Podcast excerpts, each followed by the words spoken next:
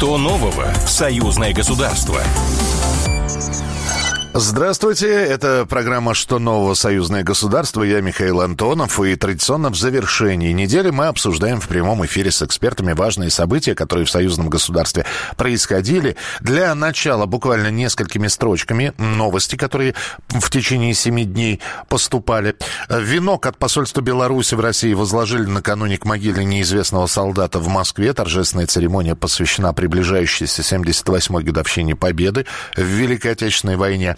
В Бресте встретили участников автопробега «Огонь памяти». Они доставили частичку вечного огня с мемориального комплекса «Поклонная гора» в Москве. Ну и торжественный вечер, концерт с участием известных э, исполнителей, посвященный 78-й годовщине Победы, прошел в Минске в Доме Москвы. Ну а сейчас мы будем говорить еще о более важных вещах. Атаки беспилотников на объекты Э, в России. И на этой неделе президент Беларуси Александр Лукашенко собрал совещание по актуальным вопросам обеспечения безопасности и правопорядка и мерах по охране государственной границы. Обстановка вокруг Беларуси сложная. Вблизи границ наращивается военный потенциал НАТО, происходят провокации на границе. Это слова президента. С нами на прямой связи политический обозреватель Алексей Авдонин. Алексей, здравствуйте. Да, здравствуйте. Ну, вы знаете, если говорить, а когда была э, не, за последнее время непростой ситуация на границах Беларуси, то ситуация с беженцами была, то наращивание э, действительно вооруженных сил из э, соседних стран, то провокации, причем снятые на видео, которые мы видели, с оскорблениями, с жестами. А сейчас еще более сложная ситуация получается. Эм, мы должны четко диагностировать, что э, совещание, которое проводил э, наш глава государства с силовыми структурами, оно в первую очередь было ориентировано на оценку э, ситуации, которая складывается на границах, то есть это наращивание военной группировки со стороны НАТО, а также попытка различных западных спецслужб осуществить какие-либо диверсии, либо проникновения проникновения на нашу территорию, на территорию Республики Беларусь. Мы э, видели, что э, с начала года были попытки совершения терактов э, в Мачулищах, попытки совершения терактов э, в городе Гродно.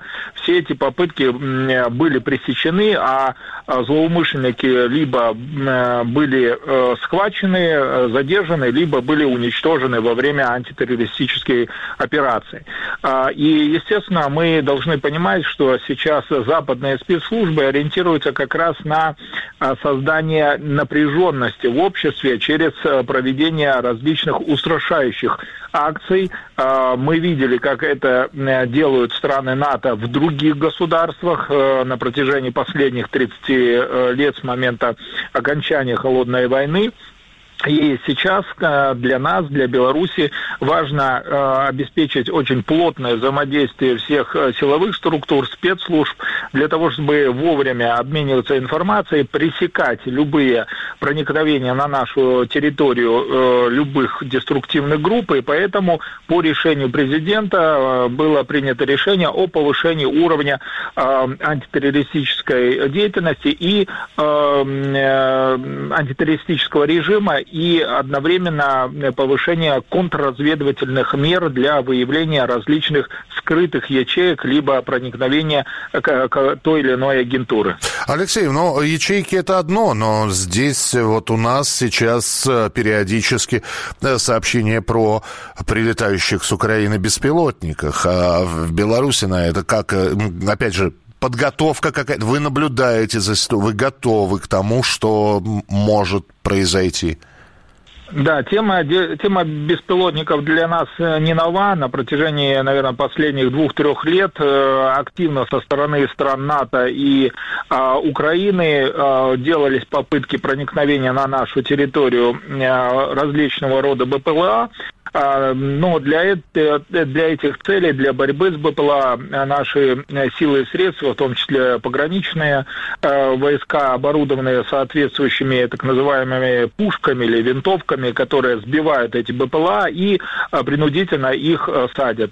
Примеров за, этот, за эти три года было много, достаточно, и они в последующем были все материалы опубликованы на, на нашем телевидении, в печати, когда э, снимали э, БПЛА, их э, приземляли, э, снимали оттуда видео, и было четко видно, что они, к примеру, прилетали с территории Украины, и непосредственно было видно, кто их запускал. Поэтому э, сейчас тема борьбы с БПЛА, она, конечно же, актуализировалась, но у Беларуси есть э, хороший опыт по борьбе с ними.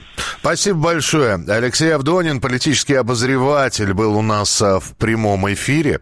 Ну и несмотря на и сложные ситуации на границах, и вот эти вот беспилотники, э, парад все равно состоится. Парад и празднование 9 мая в режиме реального времени с места с главных событий покажет телеканал «Белрос».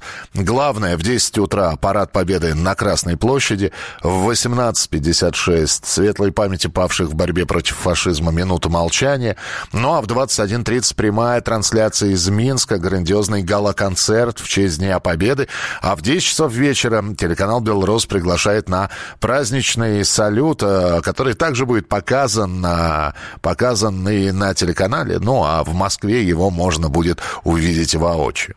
Между тем, как сообщили в Министерстве обороны Беларуси, в мае пройдет очередной этап комплексной проверки боевой готовности белорусских воинских частей и подразделений, привлекающихся к реагированию на кризисные ситуации.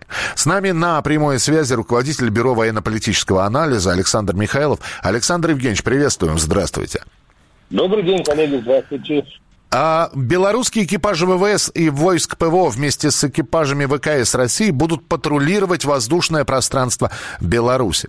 А патрулирование, ну, я так думаю, что оно и так осуществляется регулярно, но вот это вот, э, это опять же, это элемент слаживания или элемент предотвращения каких-либо провокаций, которые в праздничные дни могут произойти?